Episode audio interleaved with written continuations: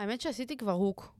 כאילו, תחילת הפרק יש לכם שם הסבר ממש טוב, אז אני לא אחפור ואכביר במילים, אני רק אגיד שההורים שלנו, או סתם, ההורים שלנו בדרך uh, מקרית, אנחנו בחרנו אותם. לא רק שבחרנו אותם, גם בחרנו את כל הסיטואציות שהם מביאים לנו את הסעיף במהלך החיים, והפרק הזה הוא איזושהי הצצה מעניינת לדרך שבה אנחנו מתמודדים עם הסיטואציות האלה, ולדרך שבה אנחנו מתמודדים בכללי עם ההורים שלנו ועם uh, המראות שהם משקפים לנו בחיים. אז פרק מספר 4. את בחרת את ההורים שלך, אז במקום לכעוס על זה, תנסי להבין מה את אמורה ללמוד מזה. פתיח, ואנחנו מתחילים.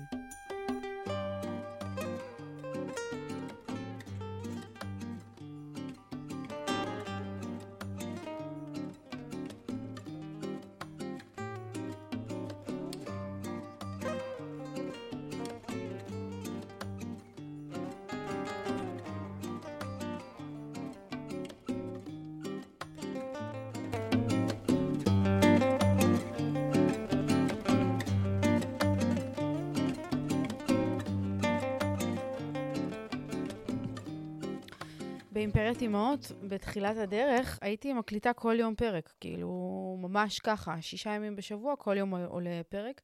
ומה שיצא, זה שפשוט הייתי מדברת ומברברת על כל הדברים שקורים לי ביום. דברים קטנים, כן, סיטואציות קטנות, ריבים, ויכוחים עם מיכו, תסביכים שלי עם אדם, אה, תסביכים שלי ביני לביני, כל מיני דברים כאלה, אירועים קטנים ויומיומיים שיש לנו הרגל מגונה לטאטא אותם מתחת לשטיח ולא לדון עליהם, אלא אם כן אנחנו פשוט מתמרמרות עליהם באיזשהו אופן. ודווקא בפודקאסט הזה, דווקא באימפריית אימהות, מה שגיליתי זה את הכוח האדיר בלשים את האור על אירועים קטנים וכאילו שוליים, ולהבין שכל האירועים השוליים האלה באים ללמד אותנו משהו. פיתחתי את היכולת הזאת להתבונן באמת בסיטואציות האלה, שהן כביכול מאוד קטנות וכאילו זניחות, ולהבין שהן באות ללמד אותי משהו. ובפודקאסט הזה, בנקודה למחשבה, זה בדיוק מה שאני מאוד מאוד מאוד רוצה לעשות, כאילו להחזיר את המקום הספונטני הזה של פשוט לדבר על סיטואציה בלי להתחייב עכשיו לפרק שלם ושיהיה עומק ושיהיה טה-טה-טה-טה, כמו שקורה בשני הפודקאסטים האחרים. פשוט קליל, זורם, מה שבסיטואציה שמטרידה אותי, סיטואציה שהטרידה אותי, והעלתה בי נקודה למחשבה. אז מה קרה אתמול? היום אנחנו ביום ראשון, אתמול אה, היה שבת, אני גרה אצל אמא שלי כבר, אני אעשה לכם פה רקע. אנחנו גרים אצל אמא שלי כבר אה, שנה. עברנו אליה, יש כל מיני פרקים מקדימים בכל מיני פודקאסטים אחרים על מה, מה, מה הוביל ומה קרה שם. אם זה מעניין, תפנו, תפנו אליי ואני אכוון אתכן, או אתכם. אבל אני גרה אצל אמא שלי כבר אה, שנה וקצת, עם הבן זוג שלי, עם מיכו, ועם הילד שלנו, עם אדם. ו...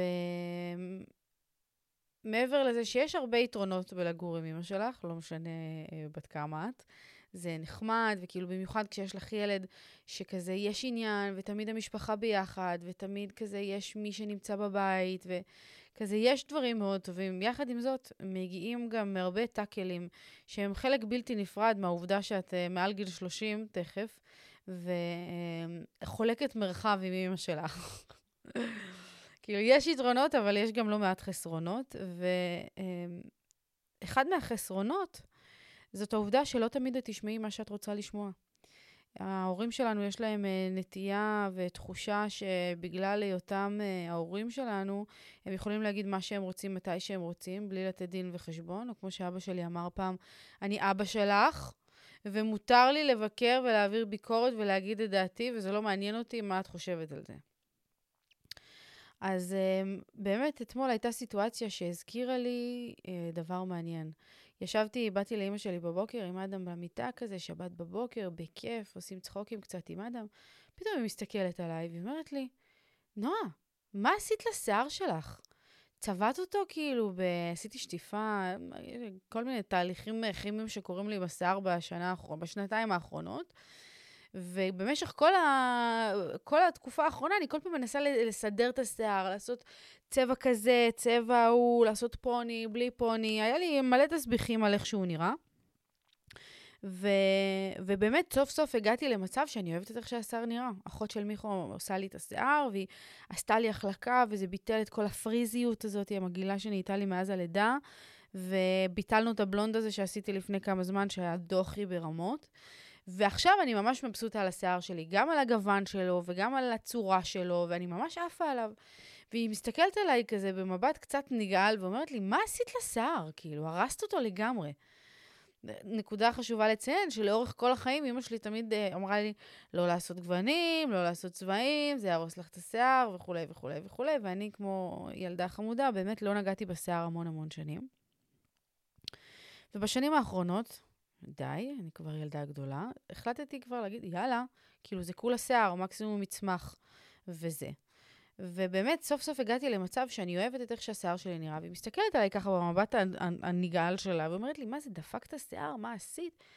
ואמרתי לה, אמא, מה את רוצה? אני אוהבת את השיער שלי ככה, אם את לא אוהבת אותו, זה בעיה שלך, כאילו. שחררי אותי, מה את רוצה ממני?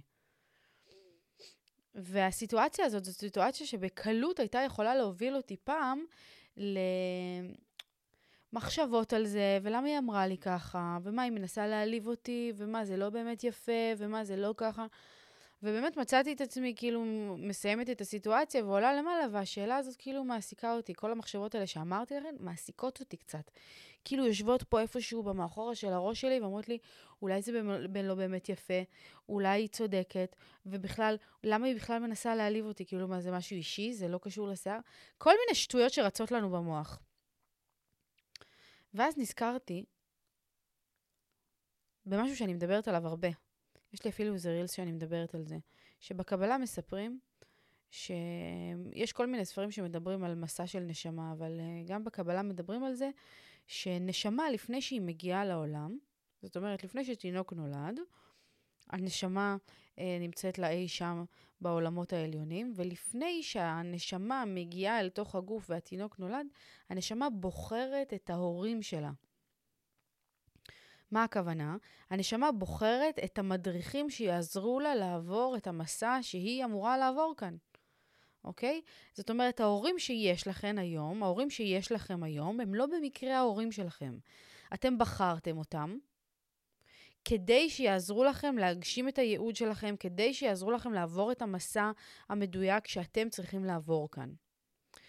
עכשיו, אני מאוד מאוד מאמינה בדבר הזה, וכל פעם אני אומרת, אוקיי, יש להאמין, אה, יש להאמין בזה שאני בחרתי את ההורים שלי, ויש להבין מה זה אומר הלכה למעשה. כי מעבר לזה שלפני 30 שנה אני בחרתי בהם, איך היום המידע הזה עוזר לי במשהו, כן? איך היום המידע הזה עוזר לי במשהו, חוץ מלתסכל אותי ברגעים כאלה שאני אומרת, כמובן שיש את הרגעים הטובים, אבל ברגעים שכאילו מביאים את הסעיף, אז את אומרת, איך אני בחרתי את זה? ואז פתאום נפל לי האסימון, שהדרך המוחשית להבין מה זה אומר שאני בחרתי את ההורים שלי עוד לפני שהגעתי לעולם הזה, היא דרך כל הסיטואציות והאתגרים שהם מעמידים אותנו כאן, שאנחנו לא רוצים באמת לעבור. שהם אומרים לנו דברים שאנחנו לא רוצים לשמוע, שהם מעליבים אותנו, שהם פוגעים בנו, שהם כאילו שמים לנו כמו אה, אה, מחסומים כאלה, או מקלות בגלגלים לפעמים, שזה כמובן אף פעם לא מתוך כוונה רעה, כי הורה תמיד רוצה את הטוב ביותר בעבור הילד שלו, אבל המון פעמים זה מתפרש בצורה שהיא... אה, אה, פשוט כאילו לא עוברת דרכנו. אנחנו הילדים המון פעמים רואים את זה כ... למה ואיך וכעס ועלבון וכולי וכולי. ופתאום ברגע הזה שהסתכלתי על עצמי במראה ודיברתי עם עצמי, אחרי שנגמרה הסיטואציה, אמרתי לי, אמרתי כאילו, רגע, אולי העניין הזה שאני בחרתי את ההורים שלי, בא לידי ביטוי בעולם הזה באמת דרך הסיטואציות שבהן אני ממש חווה אתגר רציני דרכם. כאילו, אולי אותם רגעים שבהם אני לא יכולה לסבול את הדברים שהם אמרו לי או עשו לי ההורים שלי, זה הם, שערים שבאים ללמד אותי ש... יש כאן שיעור שמסתתר. זאת אומרת, כל אותן סיטואציות שמאתגרות אותי באות ללמד אותי, נועה, את לא רק שבחרת את ההורים שלך, את בחרת את כל הסיטואציות האלה שמגיעות שלא נוח לך איתם ושאת לא אוהבת אותם. זאת אומרת, אם נפשט את זה בצורה פשוטה, את הסיטואציה הזאת שהיא אומרת לך, מה זה השיער הזה, ומה עשית, והרסת לעצמך את השיער, וזה נראה נורא, וכולי וכולי, את בחרת את הסיטואציה הזאת. עכשיו, למה בחרתי את הסיטואציה הזאת? זאת השאלה האמיתית שאני צריכה לשאול. במקום לשאול למה היא אומרת לי את זה, ואיך היא מנסה להעליב אותי, ולמה ככה ולמה ככה, מה שאני צריכה באמת לשאול זה מה יש לי ללמוד מהסיטואציה הזאת. זאת אומרת, אני בחרתי את הסיטואציה, אני יוצאת מנקודת הנחה שאני בחרתי את הסיטואציה שהיא תעליב אותי בצורה הזאת והזאת. למה אני נעלבת מזה? מה יש לי ללמוד פה? כשאני אנסה לשנות את הזווית ראייה שלי למה אני אמורה ללמוד מתוך הסיטואציה הספציפית שאני יוצאת מנקודת הנחה שאני בחרתי, אז פתאום יש לי פה מדרגה לצמוח ממנה. וכשאני הסתכלתי על זה רגע, אז אמרתי, אוקיי, אם אני אצליח לאהוב את עצמי, כי אהבתי את השיער שלי מאוד, כאילו, עד לפני שדיברנו, אהבתי מאוד איך שזה נראה, אם אני אצליח לאהוב את עצמי ולהרגיש את הערך העצמי שלי, גם אם היא לא תראה את היופי או את הערך, את הערך בי, אז הערך שלי לא יהיה תלוי באף אחד. הבנתם? נפל רגע האסימון? אם אני אצליח להסתכל על עצמי במראה אחרי שהיא לא אהבה את השיער שלי ולהגיד, אבל אני אוהבת אותו, ואני שלמה עם זה, ואני חושבת שזה מאוד מאוד מחמיא לי, אז הערך העצמי שלי באופן אוטומטי יעלה, כי הוא לא יהיה תלוי יותר בה. וכשאנחנו מסתכלים על ההורים שלנו, לא משנה איך אנחנו נשחק עם הזווית הזאת, הערך העצמי שלנו בתור ילדים כבר נקבע דרך ההורים שלנו. הם מאוד מאוד מאוד משפיעים על הערך העצמי שלנו, ואימא שלי דאגה לערך עצמי מאוד גבוה בשבילי, כן? זה לא שאני בן אדם עם ערך עצמי נמוך, אבל יש רגעים שבהם הדבר הזה משתלט עליי, ובימים אחרים יכולתי לקחת את הסיטואציה הזאת ולהרגיש נורא ולהגיד, באמת השיער שלי נראה נורא. באמת לא יפה לי הצבע הזה, באמת אין לי נפח בשיער ועכשיו איך זה יהיה ואיך זה נראה וזה כאילו איך אני אתמודד עם זה. אבל בחרתי להסתכל על הסיטואציה הזאת כסיטואציה שאני בחרתי, ולהבין שהיא באה ללמד אותי משהו. להבין שהיא משמשת לי איזושהי מראה, הסיטואציה, כן? אני אפילו מניחה בצד את אימא שלי, ואני אומרת שהסיטואציה הזאת סיטואציה שבאה לשמש עבורי מראה למשהו גדול יותר מזה. כשהערך העצמי שלי יהיה בידיים שלי, כשאני אסתכל במראה ואני אדע לעמוד את הנראות שלי, את החזות שלי, על פי השקפת עולמי בלבד, אני אהיה משוחררת מהעול הזה של לבקש אישורים מהסביבה, ולא משנה מי הסביבה. לא משנה אם זה ההורים שלי, או הבן זוג שלי, או, או החברות שלי, או העוקבים שלי באינסטגרם. אם אני אדע להסתכל על עצמי במראה ולהחזיק את הערך העצמי שלי, ולזכור שאני אוהבת את זה, וללכת עם זה בראש מורם, אז שום דבר לא יוכל לערער אותי. ואני מרגישה שזאת הסיטואציה שאני בחרתי כדי להבין את השיעור הזה. ואני מכוונת את, ה, את השיעור הזה גם uh, אליכן ואליכם. אני מכוונת בעבורכם את התזכורת הזאת, שאתם בחרתם את ההורים שלכם, והדרך, הלכה למעשה, שזה מתפרש בעולמנו, שהוא לא עולם הנשמות, אלא עולם הגופים, העולם הפיזי הזה, הדרך שבה זה מתפרש בעולם הזה, זה דרך הסיטואציות. הסיטואציות שמאתגרות אתכם מול ההורים שלכם, תצאו מנקודת הנחה שאתם בחרתם את הסיטואציות. אתם זימנתם את הסיטואציות כי יש שיעור שאתם צריכים לעבור כאן, ובמקום לכעוס על זה ולהתמרמר על זה שהשיעור הזה הגיע, או שאמרו לי ככה ושעשו לי ככה וכולי וכולי, תנסו לשנות את הזווית ולהבין מה אני אמורה ללמוד מהאתגר הזה שאני זימנתי לחיי. זה מייצר איזושהי קפיצת מדרגה, זה מייצר בעבורנו איזשהו, איזשהו, זה שם לנו על העיניים משקפיים אחרות.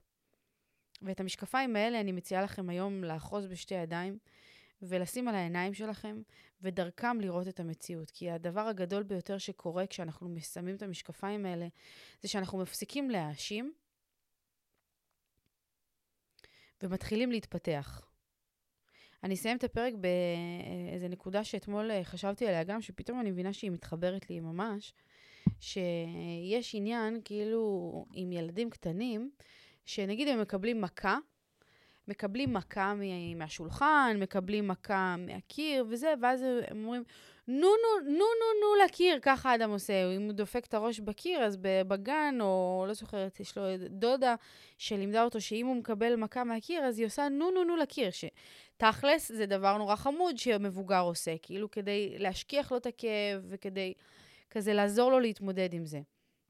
אבל בפועל, כשאתה מלמד ילד לעשות נו נו נו לקיר, אתה מלמד אותו להאשים את כולם חוץ מאת עצמו. אתה מאשים את הקיר שקיבלת את המכה, אתה מאשים את הברז שנתן לך מכה בראש, אתה מאשים את הילד, אתה מאשים את ההורה, אתה מאשים את כולם חוץ מאת עצמך, שהיית צריך לשים לב יותר לסיטואציה.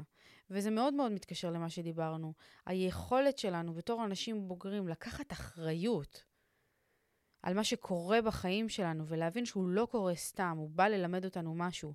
כמו שהמכה שחטפת מהקיר בתור ילד, או שחטפת כשנעמדת ודפקת את הראש בשולחן, באה ללמד אותך לשים לב למרחב סביבך, ככה גם סיטואציות שמאתגרות אותנו בחיים באות ללמד אותנו שיש פה משהו שאנחנו צריכים להתעורר אליו.